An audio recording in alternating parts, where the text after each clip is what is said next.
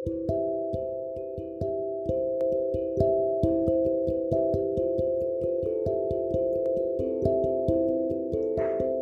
1 I decree and declare that you're a thankful and grateful child, appreciative of every and anything you have been graciously given by the Lord.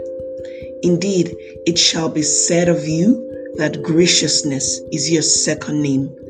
I call you grateful. Yes, you are.